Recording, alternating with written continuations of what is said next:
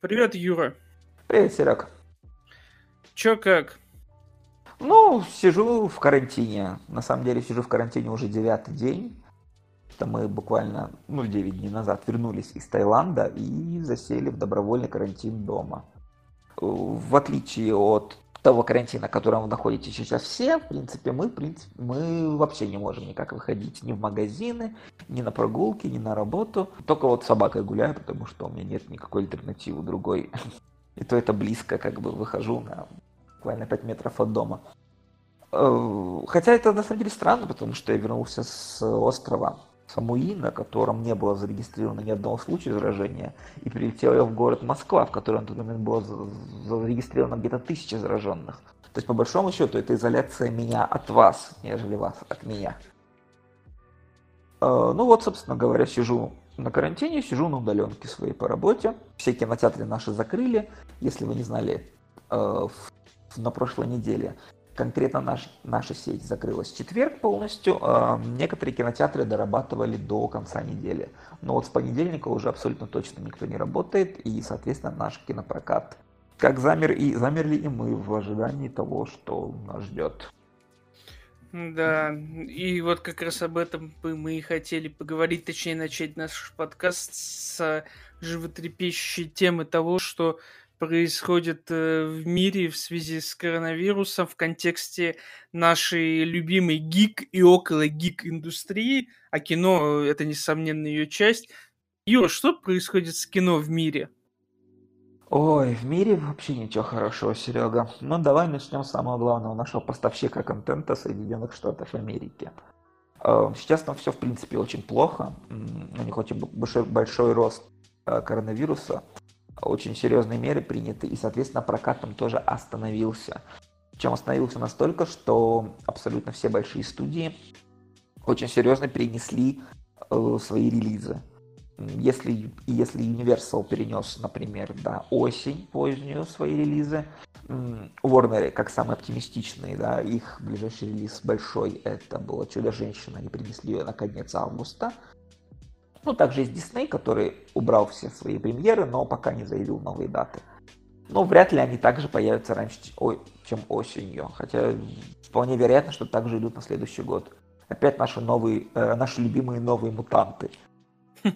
Блин, не, этот фильм уже проклят, буквально. То есть, смотри, он уже должен был выйти э, и после слияния студий, после несостоявшихся пересъемок, после всех этих черед странных событий, фильм буквально был на волосок от релиза, и на тебе коронавирус.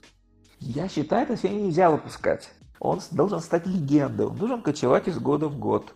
И вот лет через пять, просто когда его действительно выпустят, он просто станет суперхитом, на него все пойдут. Он будет, он будет уже по умолчанию культовым. Да, но это все случится в том случае, если мы все не, не умрем от вируса, надеюсь, нет. Или ну, да. что, что больше вероятности, наш кинопрокат вообще не схлопнется к чертям, потому что ситуация плачевная, я тебе скажу, Серега, плачевная. Дело даже не в том, что фильмы перенесли вперед, да, а как бы они все равно есть, они выйдут. Проблема в том, что когда кинопрокат чухается, даже если она чухается в достаточно ближайшее время, в Штатах рассчитывать, что это случится в апреле-мае, я бы не стал. Может быть в июне, в июле. Потому что есть большой риск, э, что они не выработают свой потенциал. А, ну, никто не рискует своими деньгами и своими проектами, соответственно. У нас есть пример в Китае, в котором после месяца карантина открылся прокат, ну, небольшой, всего 500 кинотеатров, но тем не менее. И там пустили старые релизы. Там были «Мстители», «Аватар», какие-то релизы, которые шли до карантина. Э, и там была плачевная абсолютно ситуация, никто не пошел. Там был один человек на сеанс в среднем заполняемость. Э, и боюсь, что примерно такая же ситуация ждет на начальных этапах и американский прокат больш... э, да, не будет больших релизов, которые способны были бы э, привести людей в кинотеатры. А повторные прокаты или маленькие какие-то фильмы не смогут их заставить рисковать. Даже в условиях того, что вирус пошел на убыль, да. Ну да, тут еще будет играть, наверное, большую роль в целом паранойя людей, которые все еще, даже когда вирус э, условно стихнет, все равно будут бояться и ходить на какие-то массовые мероприятия и прочее. А это особенно касается Америки, где очень любят даваться массовые истерии. Америка в данном случае будет уступать по самому неудачному для себя графику с точки зрения возвращения а, в свое русло а, рабочее. Даже в случае, если все в целом достаточно быстро свернется, да, с точки зрения болезни и найдут какую-нибудь вакцину, да, а, все равно вовлеченность обратно в жизнь именно в этой стране будет достаточно долгим. И, а это сыграет, конечно же, на всех уровнях, потому что релизы, которые не будут выходить в США, соответственно, они будут выходить нигде. Ну, понятно. И, да, и, мы, и, соответственно, и мы попадем под этот удар. Но в России прокат немножко под другой. А, и у него есть немножко свой путь. Во-первых, э, наша страна, как мы выяснили в эти дни, не так подвержена и такой ипохондрии. Люди, он собирается на шашлыки, ничего вроде. Поэтому, я думаю, в случае возврата кинотеатров, как раз-таки в России достаточно быстро вернется аудитория. Но тут же станет вопрос контента. И контент, конечно, единственное, что сможет э, вырулить, это российский отечественный контент, который мы можем сами выпускать. И тут, и тут ситуация кажется более или менее оптимистичной, потому что контент этот есть. Например, а, если мы пойдем, да, возьмем оптимистичный расклад, и кинотеатр откроется уже в мае, да, как нам сейчас все говорят, что до конца апреля у нас с вами карантин будет примерно, и в мае, допустим, он закончится. И откроются кинотеатры, да. И к этому времени есть определенный набор фильмов российских, которые можно выпустить, и на которые люди, я думаю, пойдут. Я думаю, пойдут. Это в первую очередь Стрельцов с Петровым, который должен был ходить в конце апреля. Но уже очевидно, что не выйдет. А, это есть хоррор «Спутник». Вы, наверное, видели его трейлер, да, там Петр Федоров и Оксана Киншина. И это такой вариант «Чужого». Э, посмотрите, достаточно интересно. Он выглядит, не знаю. А, есть фильм, соответственно, по 9 мая, это «Подольские курсанты». А, определенной части аудитории интересен, определенное время года, да. Я думаю, что в данной ситуации можно было бы перенести назад с августовской даты э, вратаря галактики многострадального, который да, и этот проект многие похоронили, его же слили на августовскую дату. Его очень странно приняли в сети. Э, вот на этом безрыбье, возможно, он сможет выиграть, потому что он будет выглядеть как такой достаточно легкий блокбастер на безрыбье, грубо говоря, и он может быть показаться рыбой. В, в случае, если э, пойдет по этому оптимистичному сценарию да, открытия кинотеатров, воспользуется данной ситуацией, ему, например, на конец мая там Юра, тогда вопрос такой. Сейчас многие фильмы или вышли одновременно, со своим кинотеатральным релизом, или вот спустя буквально пару-тройку недель. А Бладшот, по-моему, даже неделю не отстрелялся и появился в онлайн-кинотеатрах. А как это вообще воспринимается в индустрии? Как эту ситуацию на будущее проецируется? Смотри, на самом деле это интересный вопрос и интересная практика, потому что а, разговоры о такой возможности да, ходят уже очень давно. Но кинотеатры, э, кинотеатры театральные сети всегда очень против этого выступают и грозятся не брать в прокат кино, если он будет выходить одновременно, но вот или с коротким окном. Э, поэтому опробовать данный формат было практически невозможно. Ну, скажем так, возможно, но это был бы риск э, не получить это кино да, в прокате большом, на который рассчитывают студии, когда снимает, соответственно, этот фильм.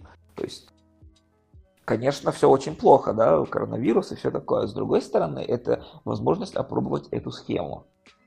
И кинотеатры ничего не могу сказать, потому что они, грубо говоря, закрыты. А, главной такой весточкой должны были стать фильм, мультфильм «Тролли», который в, в Америке, да и во всем почти мире должен был выходить 4 апреля. У нас он вышел чуть раньше, у нас и в Сингапуре, но это не имеет значения. 4 а, апреля он должен был одновременно стартовать в кинотеатрах и на ВОД. А, но в связи с тем, что кинотеатральные сети уже не работают в Штатах, а, провернуть такой не получится уже вариант. Правда, не знаю, насколько он выйдет сразу ли на ВОД теперь, или, может быть, его перенесут также. Это, кстати, будет забавный кейс, потому что в России его посмотрели, а вот весь остальной мир посмотрит после коронавируса. Ну, в целом, это тролли. Если бы это был мультфильм Pixar, конечно, было бы намного смешнее. А так тролли, ну, типа, не знаю, тролли и тролли. Ну, понятно, понятно, что это как бы не, не, не такой сильно важный проект, на самом деле, для Universal, поэтому они выбросили на амбразуру. Вопрос у меня в другом. Меня вопрос еще такой, окей, мы понимаем, что одновременные релизы это и большие риски, и ругань с кинотеатрами, но вот, вот это большое окно в 90 дней, оно же очень сильно непонятно массовой аудитории. То есть люди такие, фильм идет в кинотеатре месяц, почему я еще два месяца должен ждать после этого, чтобы его посмотреть дома? А вот как сформировалось это окно и почему оно до сих пор держится? Ну смотри, вспоминалось оно для того, чтобы люди шли на это кино в кинотеатры. То есть, когда, скажем так, изначально, если мы знаем, что у нас идет фильм в кино, а мы буквально через неделю можем его посмотреть онлайн, мы на него не пойдем. Ну, не все, конечно, но есть такая часть людей, которая мыслит так. Особенно есть часть людей, которые пользуются пират, с пиратскими. Это само копиями. собой, я согласен. Но это когда идет э, разговор там о сроке в неделю. Ладно. Но когда срок идет, типа, фильм откатался в кинотеатре месяц, еще месяц подождать, потом выпустить месяц в современном мире это много. Ну, то есть месяц это довольно долгий период, потому что контент, есть контента тонкости. много. Есть тонкости. Не все фильмы выходят во всем мире одновременно. Если да, ты возьмешь, окей, да. откроешь его график релизов, ты поймешь, что растягиваться может и на три месяца э, старт какого-либо из фильмов. Соответственно, э, выпускать фильм на вот раньше, чем он где-то вышел в кинотеатрах, ну это глупо. Ну понятно. Ну и плюс это, конечно, какая-то старая традиция, конечно, которая осталась еще с дремучих времен, и которой придерживаются кинотеатры, считая, что э, у нас есть э, схема, и она работает. Давайте ее не трогать. Это спорный вопрос. Это спорный. Окна сейчас многие независимые прокатчики сокращают очень, очень, да и очень коротких прям размеров. Зачастую у нас в России бывает выходят фильмы таких независимых прокатчиков, которые уже можно легально посмотреть на онлайн-площадках. Ну да, да. Такое случалось. Вот был, например, фильм «Невидимка», я помню, с э, Натали Дормер. Если, или и вот он выходил у нас буквально вот стартовал вместе с вводом по всему миру. То есть в день премьеры ты мог его посмотреть онлайн легально в HD качестве и пойти в кино. Это получилось случайно, понятное дело, но вот такой у нас был прецедент. И да, и э, данная схема может казаться несколько архаичной, но кинотеатры пока не хотят уступать. Понятно. Понятно. Просто с другой стороны, с моей точки зрения, это выглядит приблизительно так. Фильмы типа условно артхаусные или маленькие, я чаще всего смотрю дома через сервисы, потому что так зачастую удобнее как-то атмосфера лучше.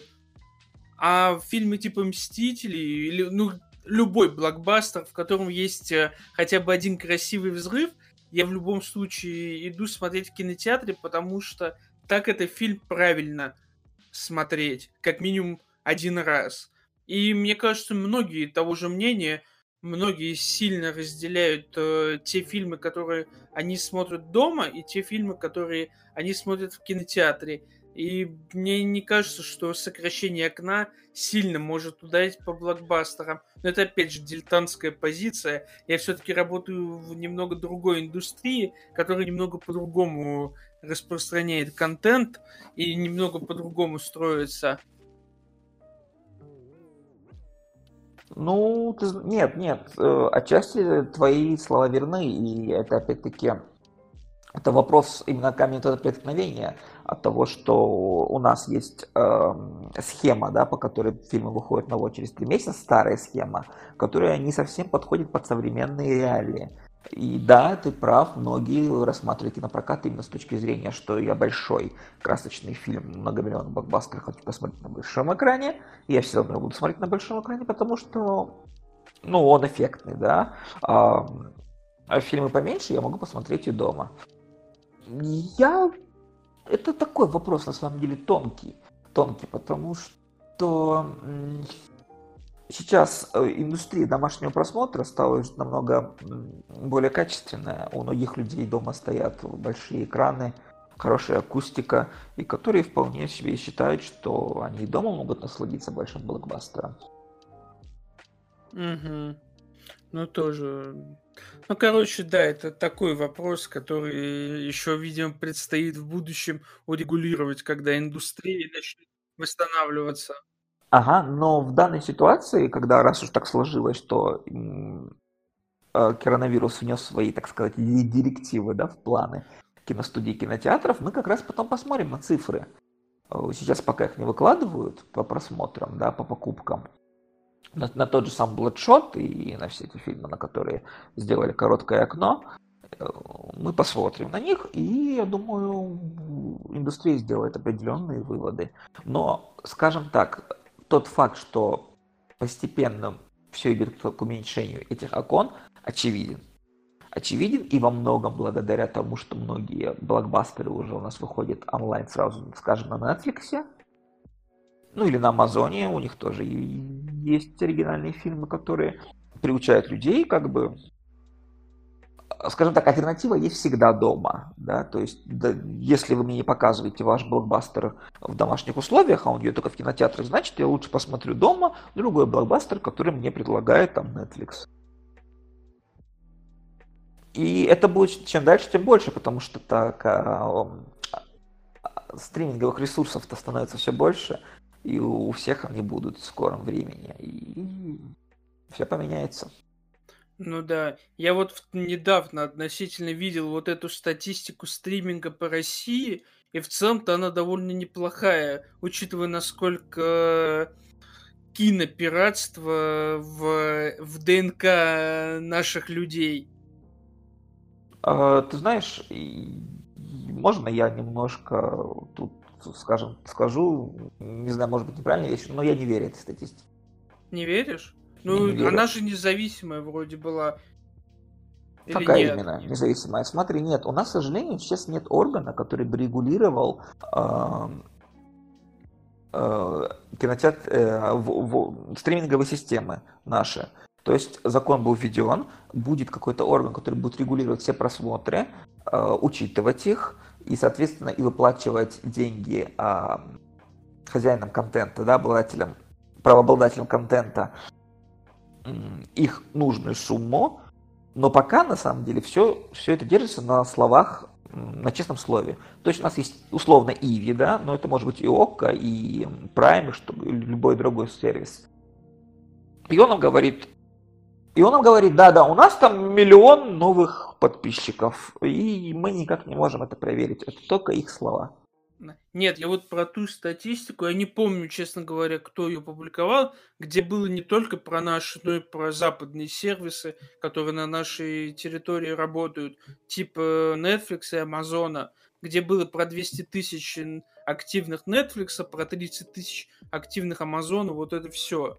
Я вот про эту статистику. И пару-тройку недель назад ее я вроде видел, и мне в целом так показалось именно в контексте первую очередь западных сервисов, это довольно неплохими цифрами, учитывая, как медленно вообще выбивается из голов людей э, мысль о том, что пиратство это хорошо.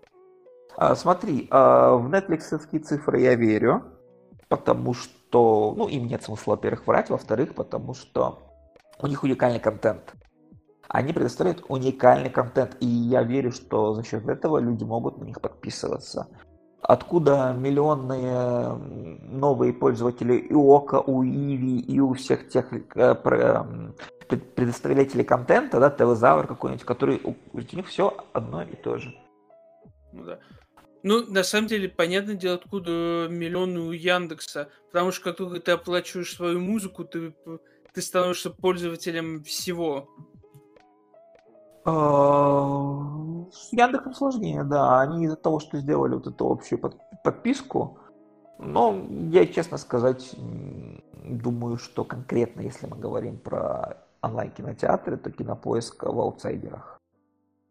Угу. Пока в аутсайдерах среди всех. Вот. Но при этом на кинопоиске выходит много как раз довольно уникального контента, в том плане, что они лицензируют много сериалов, они лицензируют, точнее, они производят свои сериалы. Я посмотрел серию вот этого последнего министра Волобуевского, которая вышла в субботу, по-моему, когда она вышла. Вот. Это в целом такой приятный сатиристический сериал. И он клевый. То есть вот за такой контент я готов платить. А, ну, слушай, на перспективе, да.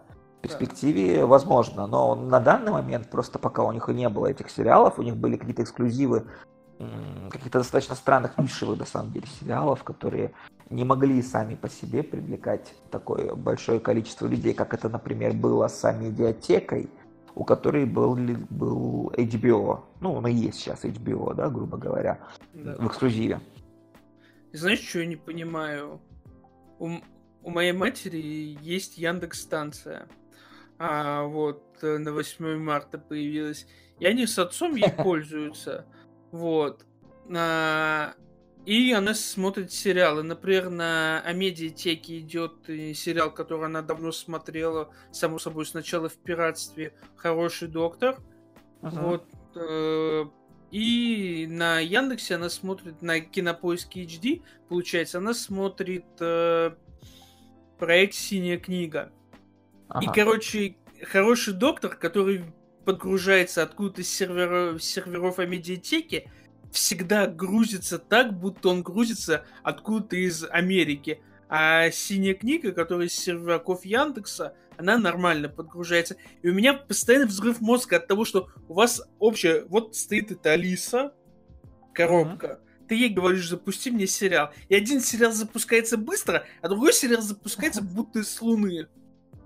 Это, кстати, проблема медиатеки, потому что они же были первыми, да, первые онлайн-кинотеатры, которые у нас был в стране да. а, ну, на, на сериалах основанный. И тогда они, конечно, были модными и клевыми, но сейчас они очевидно устарели.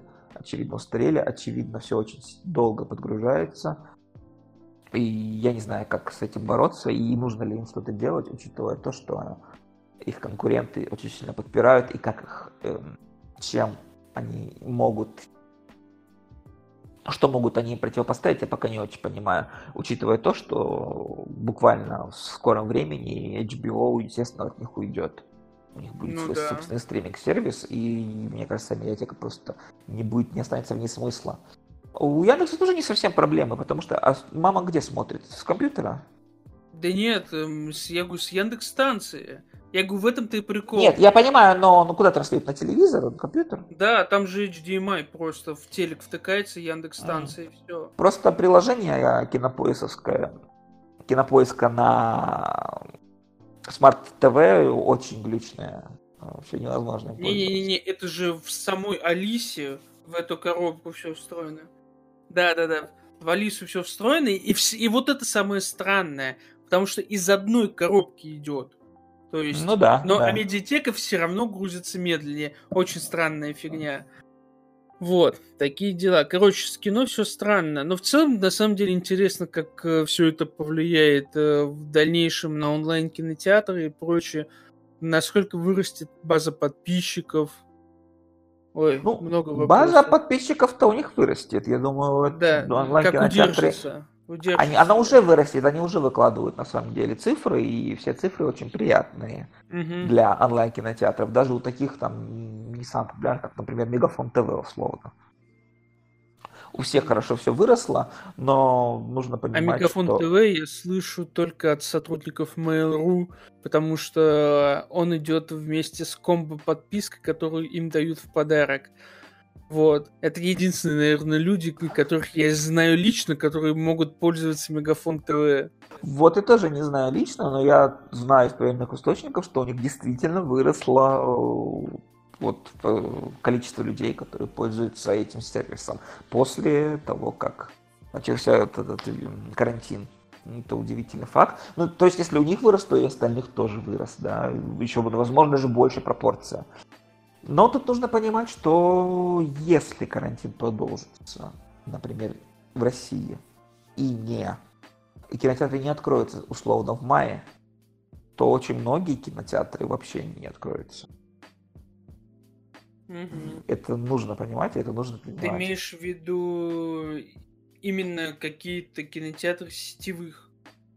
Мы очень сильно откатимся. Нет, в первую очередь, конечно, пострадают не сетевые кинотеатры, региональные. Они смогут тянуть это очень долго.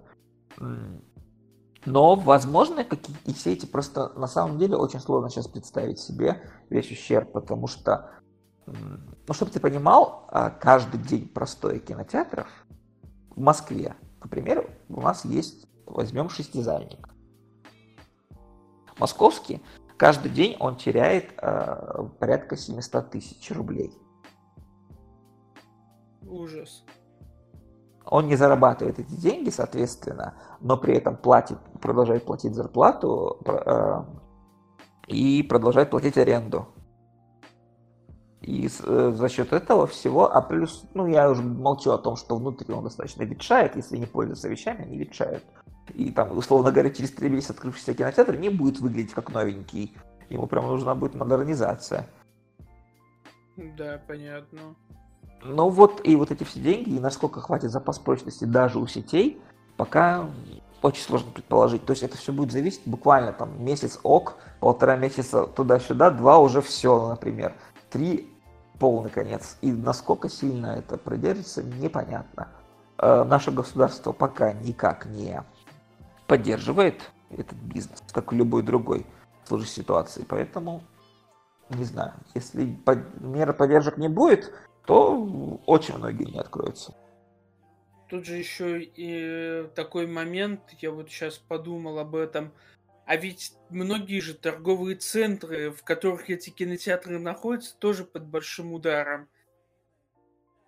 Конечно. Особенно те, которые э, до сих пор не выплатили свои кредиты, которые брали на их постройку. Там же сколько там, их окупаемость, по-моему, лет 5, от 5 до 10 лет, то есть в зависимости от торгового центра. То есть старые условные атриумы, наверное, уже не платят эти долги.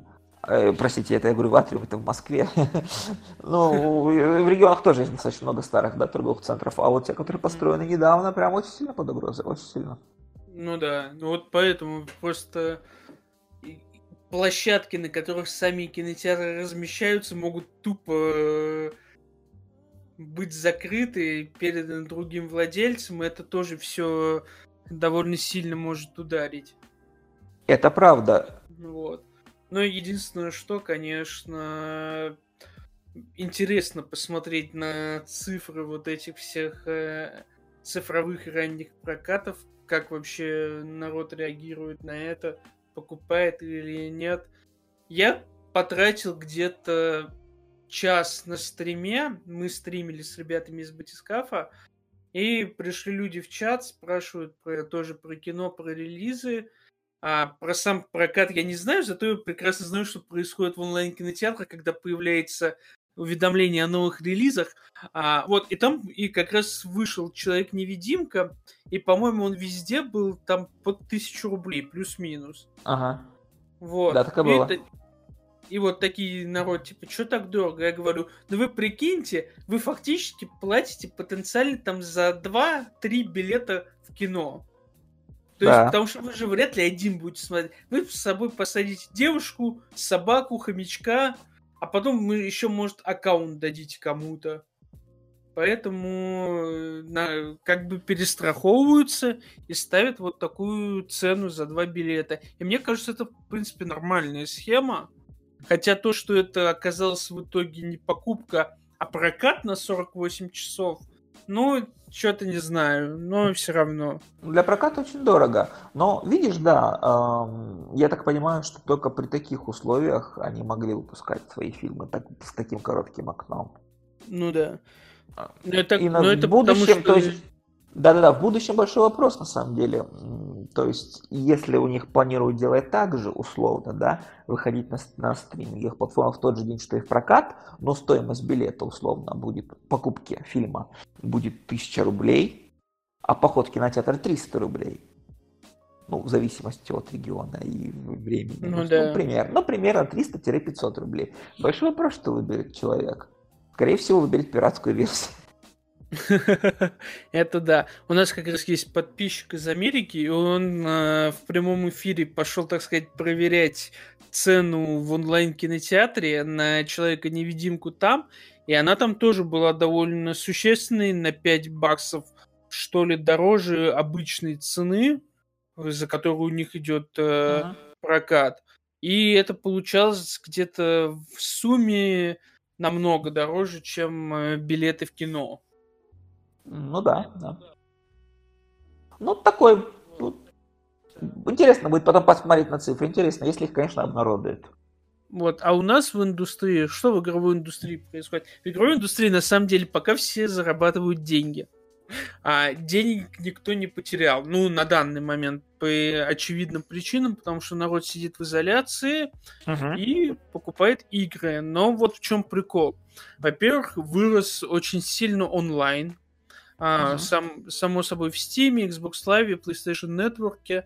Но, но, но, но, но, но, но вырос онлайн на, на многие бэклог игры, которые люди давно откладывали. Uh-huh. Вот.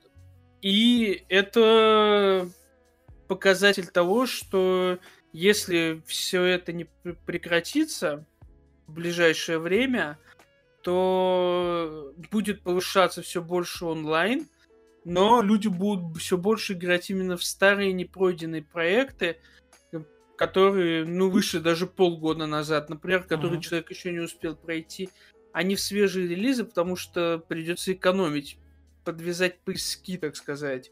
Ну, экономить уже, на самом деле. Да, но пока Нужно не... продумывать об же... этом. Да, но многие же еще не чувствуют э, вот этой опасности и угрозы. Это правда, это правда. Многие считают, что типа... Ну, Скажи ну, сейчас... мне, а что-нибудь вообще переносят по играм?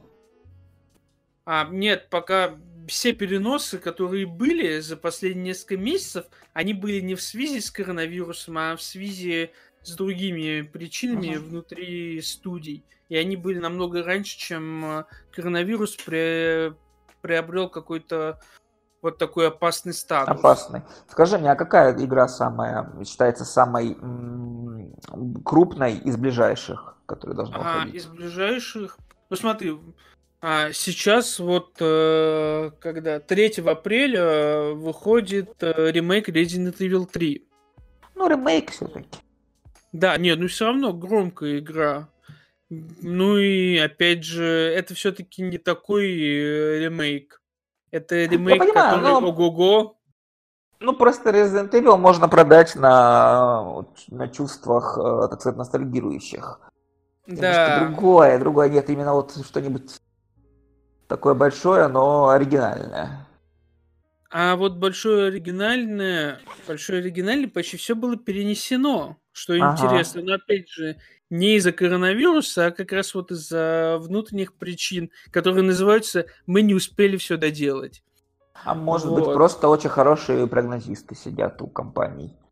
А, ну, ты знаешь, э, учитывая, в каком а, поте работает мой э, кореш, который занимается киберпанком, э, я бы сказал, что нет, они просто доделывают игру вряд ли там были прогнозы по поводу коронавируса. Вот. Но опять же, смотри, тот же э, Doom Eternal тогда должны были бы отменить, или Animal Crossing. Ну, Animal Crossing, на который как раз вот рецензию я опубликовал сегодня ага. днем, это вообще идеальная игра для того, чтобы сидеть в карантине. Лучшие я думаю, у них какие-то бешеные цифры, просто я смотрю, даже я Короче, человек, у Animal который... Crossing в любом случае были бы бешеные цифры, это надо uh-huh. понимать. Вот. Но то, что она вышла в такое время, конечно, прибавляет ей, так сказать, очков. Вот. Скажи мне, в чем вообще феномен, феномен этих, прости, мы чуть отличаемся, э, игр Nintendo? Они ведь такие незамысловатые. В смысле, именно конкретно Animal Crossing? Ну, на самом деле, очень многие игры Nintendo э, сами для себя достаточно похожи. Ну, хорошо, возьмем Mario Odyssey. Это же успешная игра. Да, но Mario Odyssey это классическая Марио, просто... Ну, она не... Нет, она не классическая Марио. Не, в смысле, Другая это... Игра. Нет, братан, слушай, Mario 3D World уже давно, много-много лет назад из, изменил формулу Марио. Марио это не только персонаж, бегущий слева направо. Классический Марио это уже набор разных паттернов.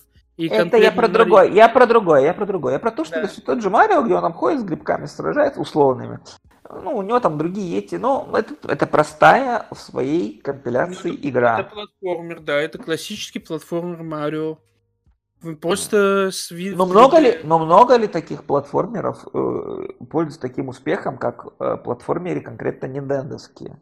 Мне кажется, Я тебе скажу так, э, а платформеров-то не очень много выходит, потому что я не устаю повторять. Каждый раз, когда приходит какой-нибудь молодой инди-разработчик такой, я сделаю платформер, а, чувак, платформер самое сложное, что ты можешь делать.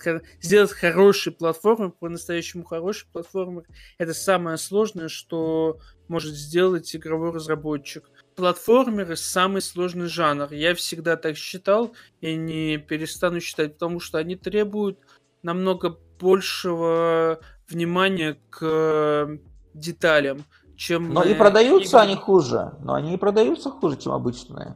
Кроме а нинтендовских. Потому... А потому что время платформеров прошло. И Но Nintendo их продает. И вот, вот я не могу понять а этого что... феномена.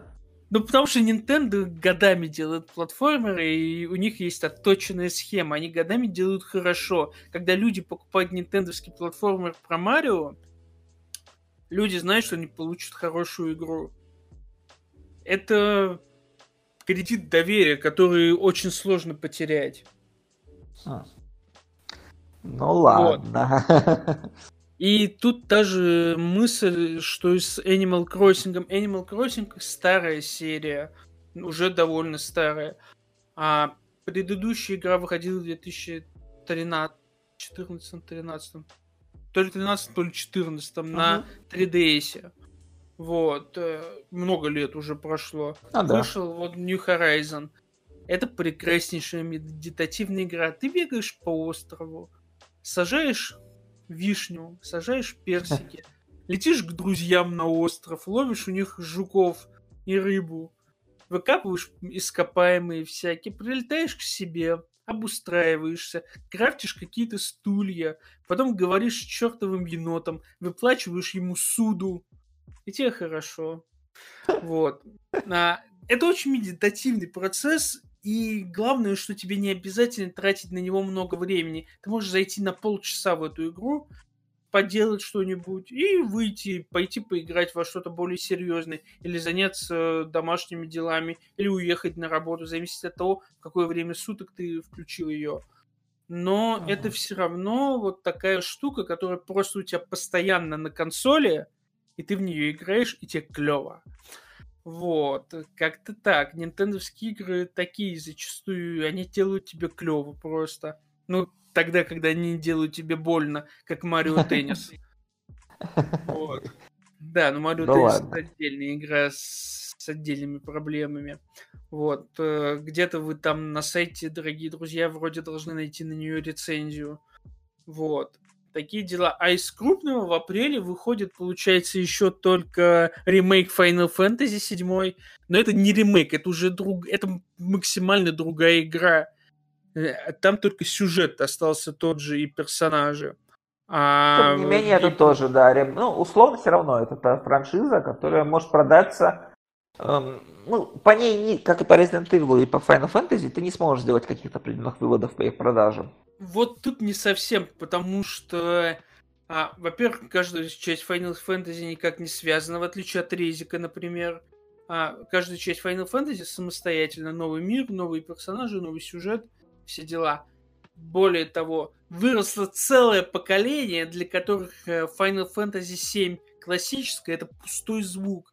Они идут покупать новую игру. И, тот, то, и от того, как сработает маркетинг э, скворечника, от того, насколько сильно они умудрились вбить в голову всем эту игру, от этого сильно зависит, хорошо ли она продастся или нет. Старые фанаты ее не вытянут. Их не, нас не так много, чтобы... Да, нас не так много, чтобы эту игру вытянуть и окупить ее бюджет в этом ну, контексте. Ну, интересно, хорошо. Ладно, тогда будем смотреть на ее продажи. А вот смотри, допустим, допустим, проваливается. Вот выходит на все, нет денег у людей, никто не покупает ее. Что ждет индустрию игровую в связи с этим? А, ну, смотри, во-первых, а, ну, сейчас крупных релизов пока кроме этих двух не будет. Соответственно, это все проблемы Capcom и Square если эти игры не продадутся. У Enix и у Capcom большой запас прочности, потому что ну, у, Capcom был убер успешный последние два года. Ну, то есть это прям убер успех. И у них есть запас прочности. Так же, как у Square есть свой запас прочности, не считая довольно хренового встреченного а, встреченной Лары Крофт. Вот. А вся остальная индустрия пока тоже в ожидании, потому что сейчас идет период разработки. У крупных студий нет релизов. Крупные студии занимаются тем, что допиливают проекты, которые должны выйти там в мае, например. В мае что у нас, например, выходит, если так прикинуть? А, вот май в этом плане как раз намного более показательным может стать, хотя тоже относительно, потому что в мае из крупных проектов, по сути, э, два PlayStation эксклюзива. Это The Last of Us 2 24 мая и где-то, по-моему, 16 мая выходит э, Marvel's Iron Man VR, который сам по себе нишевый. Вот. Да, слушай, ну вот Last of Us, конечно, это на самом деле большая же игра. И вот, она может и... стать, получиться, она может, она попадает прямо на самый э, пик того момента, когда у людей уже закончились деньги, а новых может и не прийти. У Last of Us такие предзаказы, а PlayStation предзаказы, особенно цифровые, они оплачиваются сразу. Вот. Ну, прям, прям, прям такие, что больше ничего не нужно? Это прям такие, что смогут э, дать хороший старт, а потом уже игра будет потихоньку продаваться на протяжении. В этом плане консольные эксклюзивы, кстати, тоже не показатель, чтобы ты понимал, консольные эксклюзивы, они двигают платформы вперед, продвигают их, но по продажам они редко бывают прям овертоп. А, ну, грубо говоря, сравнивая продажи условного Человека-паука и новой части Assassin's Creed, даже uh-huh. в рамках одной платформы PlayStation uh-huh. 4, у Assassin's Creed больше продаж, чем у Паука. Просто потому, что эксклюзивы нужны немного для другого. Это то, что символизирует платформу, но это не то, что покупает каждый обладатель платформы. Многие берут у друзей, у знакомых, кто-то покупает складчину и так далее. Тем более у эксклюзивов довольно большой пробег, потому что их часто PlayStation те же выставляют на распродажах там по 1000 рублей и так далее, когда заканчивается основной пул. Вот. Sony нужно просто окупить саму разработку. Эксклюзивы, в отличие от э, игр типа Assassin's Creed, не должны приносить сверхприбыли. Эксклюзивам достаточно в ноль окупить свою разработку и принести там какую-то денежку. Опять же, игры типа Паука и прочие, они еще и сильно поднимают потом на мерчендайзе и так далее. Вот, как и Last of Us. Потому что, насколько я помню, у первого Last of Us какие-то были безумные там деньги с продаж э, всякого стафа вокруг игры. Э, как и у God of War, например. Поэтому в этом плане эксклюзив, опять же, не показатель. Тут же в чем прикол, игровая индустрия живет немного другими циклами, чем а, кино. Сейчас uh-huh. идет цикл разработки. В это время выходит почти всегда только проекты, которым а, неважно, когда выходить. То есть Last of Us купят в конце мая просто потому, что это Last of Us.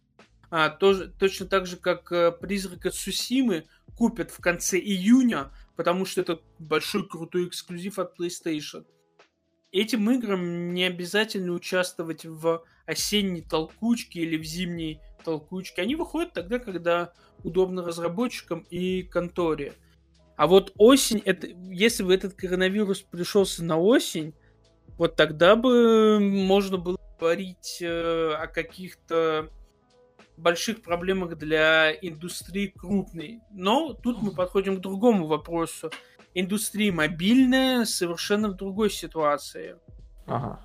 Индустрия мобильная в другой ситуации, потому что, по словам аналитиков, многих, э, с которыми я общался и с ребятами, с которыми я работал, а, многие дают 2-3 недели сверхприбылей, а потом все очень быстро рухнет, когда народ начнет экономить уже прям ага. основательно.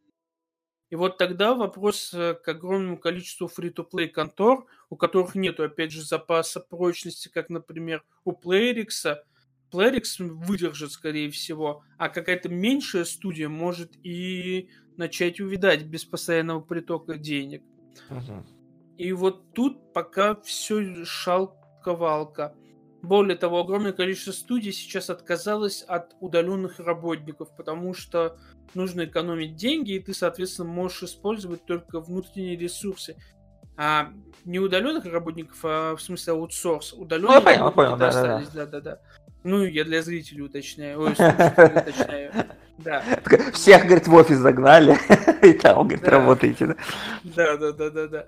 Вот. А весь, многие аутсорс-конторы сейчас остались не удел, потому что нужно экономить средства. И вот, короче, как индустрия войдет в новый виток, не очень понятно, потому что прогнозы пока хорошие, в дальней перспективе все очень туманно. Пока, пока игровая индустрия держится, у нас все относительно хорошо, потому что люди или еще не осознали проблемы, или люди готовы к этой проблеме, и поэтому сами знают, сколько и куда они тратят. Вот, но вот э, в конце, точнее, нет, не в конце, уже конец марта, где-то в середине апреля уже будет понятна расстановка э, сил и вообще ситуация. Потому что к этому моменту как-то прояснится, что там с коронавирусом, и как-то уже можно будет какие-то последствия увидеть. А так, пока затишье, потому что больших релизов почти нету. Вот э, Резик, потом э, финалка, потом, собственно, выйдет Last of Us, потом выйдет э, э, Призрак Сусима, а потом затишье до сентября. Ну, посмотрим, посмотрим. В принципе, да, да на эти игры там, может быть, у людей хватит денег не так уж и много. Ну да, опять же, понятное дело, что просто перестанут покупать full прайсовые, но так как э, многие все равно будут заперты дома, и у многих бэклог, опять же, не бесконечен, потому что многие люди, как адекватные, покупают одну игру и играют в нее. И у ага. них в бэклоге может скопиться максимум одна-две игры, а карантин-то длинный. Вот. Поэтому будут не full прайсовые игры покупать, а вот э, там на распродажах. А распродаж сейчас будет много, потому что все платформы-держатели и студии понимают э, ситуацию. Ну, PlayStation и... плюс запихнул Ведьмака, или это было еще до коронавируса? Нет, PlayStation запихнул в плюс... Э, в последний раз он запихнул Shadow of Colossus, а вот сейчас он запихнул Uncharted. А Ведьмак, я видел, Четвертый. у меня реклама э, высвечивалась. Ведьмак... Ведьмак, может, PlayStation Now было? Может, PlayStation Now было. Я не помню, что в плюсе был Ведьмак. Хотя я мог и не обратить внимания, у меня, видимо, на диске-то есть. Ну, а, понятно, вот. просто, ну, просто сам факт, что, типа, ну, такие игры, они Ну да, понятное дело, что раздачи плюса и голда станут, возможно, пожирнее в ближайшее время, uh-huh. особенно если коронавирус быстро не утихнет. Ну и опять же, будет много распродаж, там э, игры до 1000 рублей плюс-минус. Опять же, все PlayStation эксклюзивы и некоторая мультиплатформа на том же PlayStation, uh-huh. Она идет с пометкой PlayStation Hit. И ты можешь купить ее за 1100 рублей. А. Вот. Ну да, неплохо. Неплохо. Вот думаю, как раз эти игры и должны э, делать кассу, в отличие ну, от новинок. Ну да, так и будет. Сейчас, э, скорее всего, выраст, вырастут продажи у тех игр, которые подешевле, и все. Но глобально это вряд ли отразится. Пока игровая индустрия в этом плане еще не ощутила урона потому что мы по-другому строимся. Мы все-таки в первую очередь э, мы получаем прибыль, когда люди сидят дома, условно говоря. Вот. Ну или когда они едут в когда они играют в мобилки. Но те, кто играет в мобилки в метро, прям увлеченно и платят за это, они и дома будут играть в мобилки увлеченно и платить за это.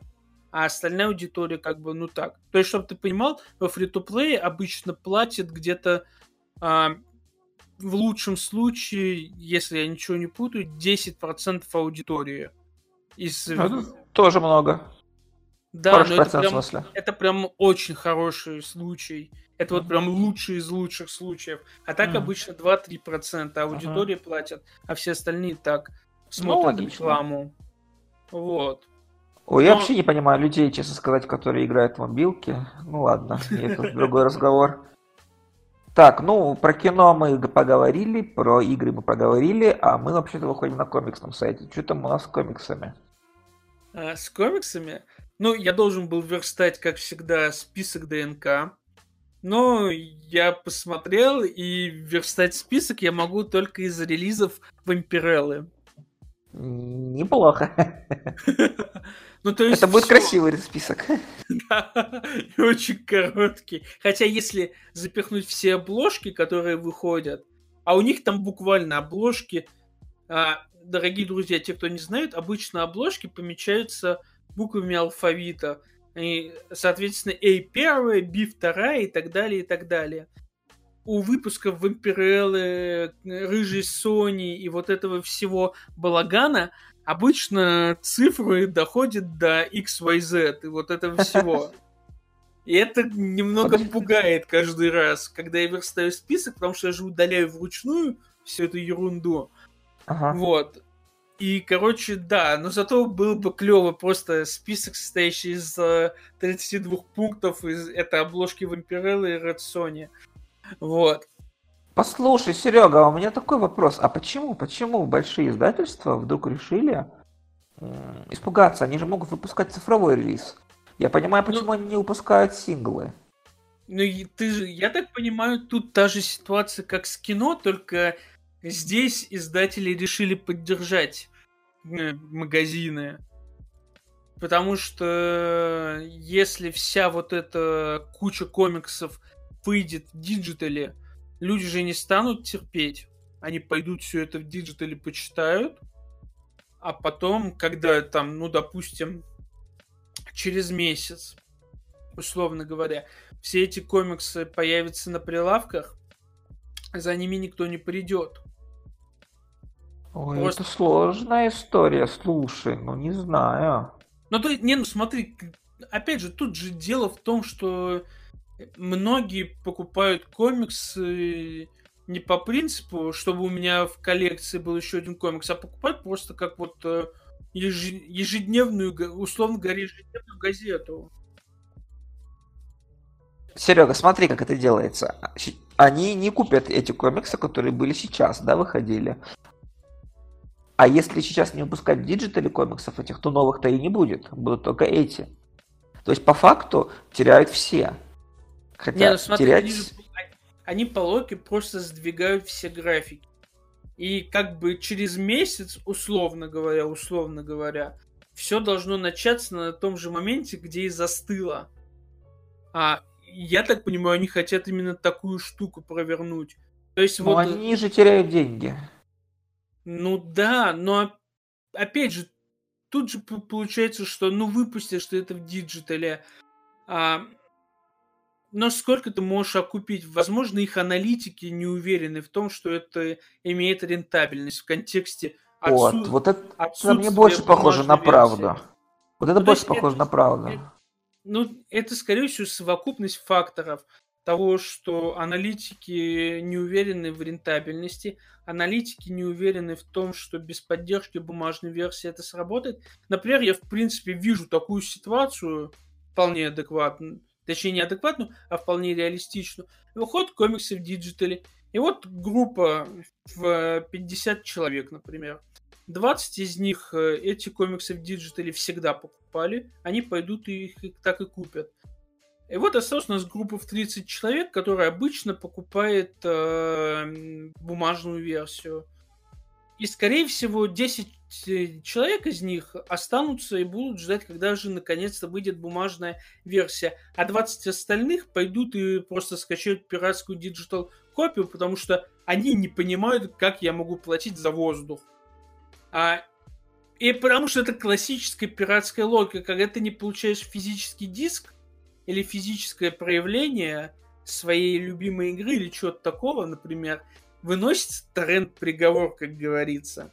И вот тут я вполне подозреваю, что у DC-шных и марвелских аналитиков есть какие-то цифры, склоняющие их в ту сторону, что много пользователей, точнее не пользователей, а много читателей может вот в этой ситуации при...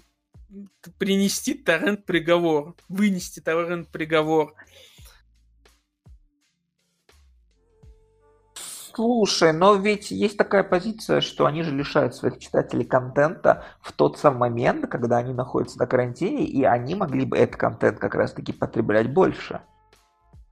Он недорогой, он недорогой, он э, доступный. То есть, ну, почему нет? Не, я согласен с тобой. Я тоже не очень понимаю эту логику, потому что в конце концов можно было немного пересмотреть свою сетку, выпустить часть комиксов, а, хотя ну, да, бы. Да. Вот, а к следующему месяцу, не знаю, сделать какие-нибудь спецвыпуски. Вот, ну, к следующей неделе какие-нибудь спецвыпуски. У Марвела достаточно средних художников и у DC, которые работают быстро. Мне просто кажется, знаешь, что мне показалось, прошу прощения, что тебя перебиваю, а, что они просто не могут себе а, представить, что они откажутся там на несколько недель от печатной версии в принципе. Да, но при этом же они остановили уже типографии и все. Ну, я есть... понимаю, они остановили, именно поэтому они остановили их, потому что они не выпускают комиксы. То есть, чтобы ты понимал, им в данной ситуации, чтобы продолжать выпускать комиксы, нужно выпускать в диджитале и навсегда забыть про эти номера в бумаге. То есть никогда их не выпускать. Потому что, как ты верно сказал, если они их потом выпустят в бумаге после трех недель, они будут никому не нужны. Они уже э, протухнут, грубо говоря. Эти синглы будут не нужны. И, видимо, они не могут это м, принять, о том, что у них будет такая серия, в которых трех, там, условно, номеров, трех-четырех номеров не будет бумаги в принципе. Тут, тут же, опять же, получается, что это можно было решить по-разному. Как пример, э, э, выпустить это все в диджитале. А у них же сейчас все ТПБшки это где-то 4 выпуска, плюс-минус. Ага. Э, плюс дополнительные всякие страницы. Условно говоря, вот месяц у нас идет карантин. Ты выпускаешь э, все это в диджитале, а когда карантин заканчивается, просто все вот эти пропущенные 4 выпуска, выпуска выпускаешь в бумаге в ТПБ, и все. Это тоже, как видится, более или менее компромиссным вариантом. Но ну опять, ну да, да. Но опять же, это все очень сложно говорить с нашей позиции, потому что а, такой масштабной комикс-индустрии у нас нету. И у нас нету, например, э, довольно важного и ключевого игрока в виде Даймонда, который тоже ну, да. своими решениями влияет на ситуацию. Но в любом случае эта ситуация пока говорит не в пользу комикс-индустрии, потому что пока все остальные индустрии пытаются наоборот подогнать, грубо говоря, контента. Да, да. Комикс-индустрия как-то очень закостенела. Говорит, а мы станем на паузу. Ну да, ну, мне кажется, у них просто паника, потому что, ну, очевидно, что и киноиндустрия, игровая индустрия, да даже музыкальная индустрия и прочее, они, у них все, есть э, довольно устойчивые отношения с диджиталом, которые позволяют э, на ходу сделать контент э, элементарно, вот как буквально за несколько дней студии быстро организовали релиз своих фильмов в, кино, в онлайн-кинотеатрах. То есть ну, да. это, это потребовало подписания нескольких виртуальных бумажек быстрых. И все. Угу. Вот. А, а комикс-индустрия, да, есть комик, комикс Lodge, есть э, Marvel Unlimited, э, есть Madfire, вот это все. Но это вот просто сервисы, которыми пользуется какая-то часть аудитории. Э, многие, многие их даже не воспринимают как средство чтения комиксов. Это все от лукавого. Как комиксы могут быть в диджитале. Вот. Я к тому, что многие же просто, точнее не так, лучше по-другому сформулирую. А сама комикс-индустрия, сами Marvel, DC, Image иже с ними не подготовили свою аудиторию к э, возможности того, что комиксы могут по той или иной причине выходить только в диджитале, только в онлайне. Без разницы, все типографии сгорели, бумага закончилась в США, э, все нужно пустить на туалетную, без разницы. А нету просто даже потенциальной возможности. А все остальные индустрии как бы при, приучили и создали инструменты для того, чтобы ты при обрубке одного канала получал контент из другого. Э, кстати, интересно, что Бабл наш российский, получается, сыграл на опережение, отказавшись от синглов в начале года. Ну, чуть раньше. Э, интересно, кстати, как у них с диджиталом в данной ситуации вообще происходит. То есть, по факту, они, да, делают то, что не делает DC. Выпускают да. сейчас синглы только в диджитале. Да, и, возможно, когда-нибудь Роман с Евгением нам расскажут цифры. А... Вряд ли, да. Вряд ли. Да. Но интересно, но интересно. Мечтать не вредно. Ну да, да, но тоже смотри еще, в чем прикол получается. Были же дикие слухи в какой-то момент о том, что DC будет в очередной раз реструктуризирована, и все их комиксы будут выпускаться как раз в ТПБ, вот, причем э, там раз в три месяца прям такими толстенькими ТППшками на 6 выпусков. Uh-huh. Вот, на каждую серию. Uh-huh. И что будет как раз притянуто это все к очередной перезагрузке и прочему. И ты знаешь, э, если этот слух казался диким э, тогда, то сейчас, ага. возможно, даже если это были просто какие-то наметки, которые никто не собирался пускать в ход, то в будущем это уже даже не кажется каким-то невозможным вариантом. Да нет, Потому мне кажется, что... этим будущее. Мне кажется, этим будущее. Оно и раньше было. Может быть, просто сейчас это их ускорит. Опять-таки, коронавирус. Э, на самом деле, вся ситуация с карантином, очень многие э, вообще в мире, да, какие-то действия, она их ускоряет. То, что должно было отмерить, возможно, в дальнейшем отомрет очень быстро, это же должно было развиваться намного дольше, будет развиваться быстрее. Ну, по крайней мере, о таком говорят, э, так сказать, эксперты, да, мы-то ну, да, своей всем, колокольни немножко. Всем индустриям придется так или иначе меняться. Кому-то да, меньше, да. кому-то больше. А, Поэтому я думаю, за этим будущее. Только диджитал, а потом ТПБшечки там раз в месяц. Ну, ну да, на самом деле, же, вот Bubble на это же и перешло, по большому счету. Да, и опять же, я так понимаю, даже в православной Америке а, ТПБшки же последние несколько лет э, все лучше и лучше продаются, а синглы все хуже и хуже. Потому что да, должно читают... было когда-то случиться. Ну да, потому что люди читают цельную историю сразу, а не по Конечно. кусочку в месяц. Конечно. потому что люди сейчас привыкли быстрее потреблять контент и сконцентрировать его в одной точке времени. Ну, как сериал Netflix выходит разом. Это я вообще не понимаю, на самом деле, именно как DC-шные комиксы, возьмем DC-шные, как можно их читать, там, какие-нибудь э, да, глобальные события э, синглами. Я ну иногда ну, да, читаю там... ongoing ом, я к десятому номеру уже не помню, что там в первом было, там столько событий намешано. Ну, да, да. С разрывом там в год это уже невозможно. Ну. ну да, окей, ладно, еще серии, которые выходят раз в две недели. Ну да, а, да те, ко- а те, которые, да, те, которые месяц, это вообще караул. Вот, ну, короче, такая ситуация. Не знаю, пока мы с тобой записываемся, никаких э, хороших новостей про э, ДНК нету, вряд ли какой-то список выйдет, но выйдет, выйдет, наверное, какой-то отчерк. Вы, дорогие слушатели, уже об этом будете знать, а мы еще не знаем. А, вот, как-то так. Вот. Но надо, наверное, о чем-нибудь э, поговорить более позитивным, чтобы как-то в конце это все не свелось к э, грустной ноте. Юра, ты пользовался да. некоторое время Switch ом. Расскажи мне о своем experience е. Да, я брал с тобой в отпуск благодаря Сереге э, Switch. Э, и что хочу сказать, конечно, эта штука залипательная. Эта штука классная. Э, честно, да, я попробовал игры, опять-таки, некоторые. Естественно, я, я, в принципе, люблю играть в футбол, спортивные игры, и угорел по FIFA, грубо говоря. Хотя э, на PlayStation я играю в, в PS, мне нравится больше PS. Но тут, так как мне Серега подогнал FIFA, соответственно, покупать PS было глупо. Решил попробовать его, ничего, неплохо.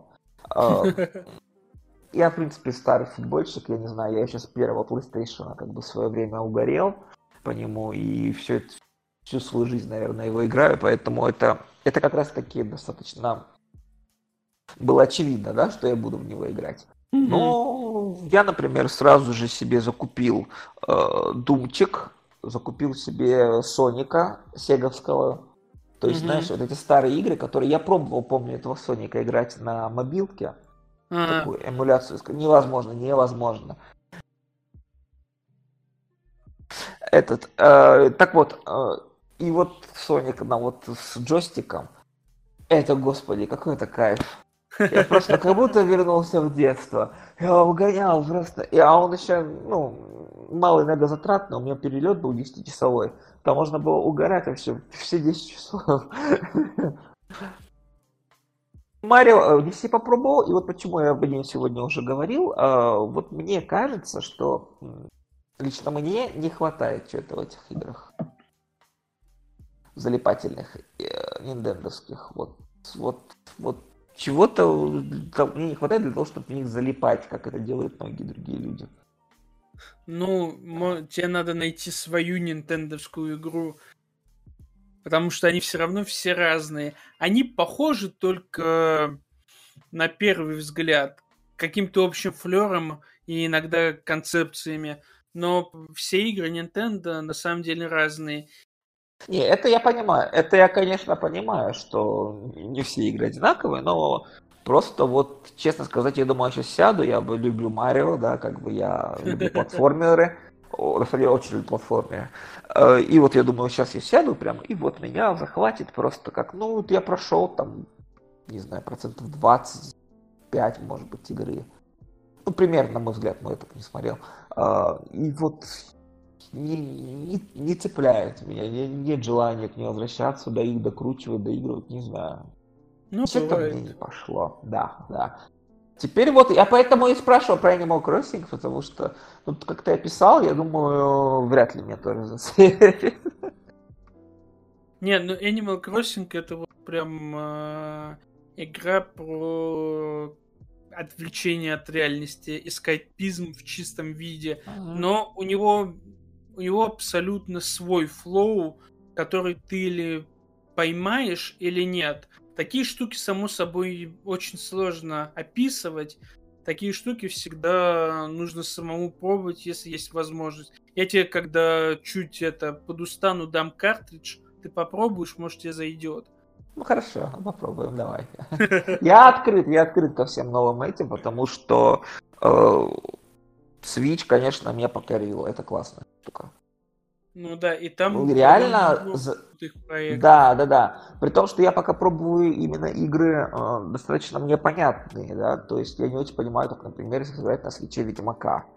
Но мне было бы интересно попробовать, насколько это вообще... И если там это примерно такие же ощущения, то я вполне мог бы перейти на Switch вообще, отказавшись от консоли, да, и телевизора, потому что даже футбол на этом маленьком экранчике, да, когда большое поле, э, приноравливаешься, и ты уже не ощущаешь этого.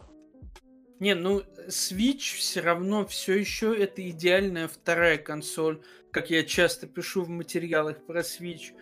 Это все еще идеальная вторая консоль, но она не может тебе заменить полноценный игровой experience. Например, Wolfenstein на Switch е, который New Order. А, ага. Ну, это такой себе experience, так же, как и Doom 2016 года. Это забавно, но не самое лучшее, что ты можешь ощутить. Такие игры ага. надо играть или на ПК, или на, соответственно, больших консолях.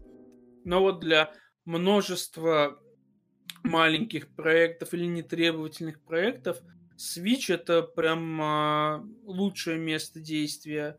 А я на свече, как я уже опять же неоднократно говорил, почти всегда а, играю или в какие-то пошаговые штуки, или в тактические стратегии. И это очень клево, это отлично ощущается. Но опять же, Diablo третья на свече прекрасно играется. Очень круто. А-а-а. Вот. Поэтому на Switch нужно подбирать те проекты, которые в этом портативном варианте зайдут лучше всего. А, слушай, а что у нас из последних-то новинок-то выходило на стримингах? Я знаю, выходил третий сезон Castlevania, правильно? Да, и мы как раз с Олегом в прошлом подкасте о нем говорили, ну, частично мы о нем говорили, потому что Олег на тот момент посмотрел только первый сезон Castlevania, вот. Э, но да, вышла Косла. Кстати, о стриминге я вот э, буквально только что прочел, что, оказывается, ключи локов продлили на второй сезон. А, да, вот. тоже читал. Ну, да, мы с тобой разговаривали в самом первом выпуске про них, я помню. Да. Вот, ну, посмотрим, поэтому, посмотрим, пускай. Именно... Вот, ну посмотрим. Про Castlevania да. интересный момент, интересный момент, что э, мне, честно сказать, первый сезон вообще не зашел. Такой мне казался он очень обычным.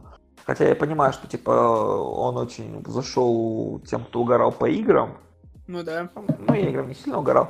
А второй такой уже интереснее. Уже у него такая концепция, вот эти второстепенные персонажи, которые вышли на первый план определенный. Мне прям лучше зашел. Вот думаю, третий надо будет глянуть. Ты уже смотрел его вообще? Да, я посмотрел, и он...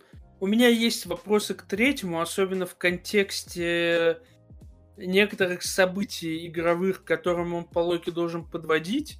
Но посмотрим, как они разовьют это все в четвертом сезоне. Там есть некоторые смешения персонажей, которые выглядят странненько.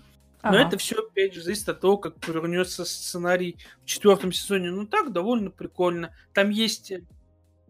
Да. Там есть одна кринжовенькая сюжетная линия, которая плохо сделана, как по мне, и одна странно ага. написанная, но в целом, в целом довольно нормальный сезон. Я думал, будет хуже. По Моя любимая эпизоду. история про Castlevania это то, что наш Женек Кольчугин а, смотрит ее в японской озвучке с русскими субтитрами. Говорит, так аутентичнее. Да, только писали ты ее американцы для американцев. Вот. Э, поэтому... Ну, короче, там японские голоса не отрабатывают. Я включал японскую озвучку, и там, ну, не знаю, все-таки английская озвучка смотрится более уместной. Это вы все такие безумцы, да? Все включаете всегда, всегда японскую озвучку? Я думал, он один такой, так это тоже включал. Не-не, я, я всегда... Не, смотри, смотри, я все аниме, все аниме смотрю с японской озвучкой. Ну это же не аниме, ну то есть оно условно Не, аниме. я вообще говорю тебе, все аниме я всегда смотрю с японской озвучкой.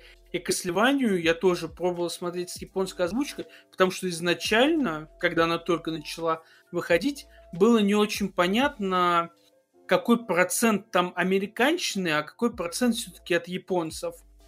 Вот. Но после того, как ты включаешь японскую озвучку, а потом американскую, довольно сильно сразу становится заметно, что американская озвучка намного аутентичнее и к месту смотрится. Ладно, вот. окей, хорошо.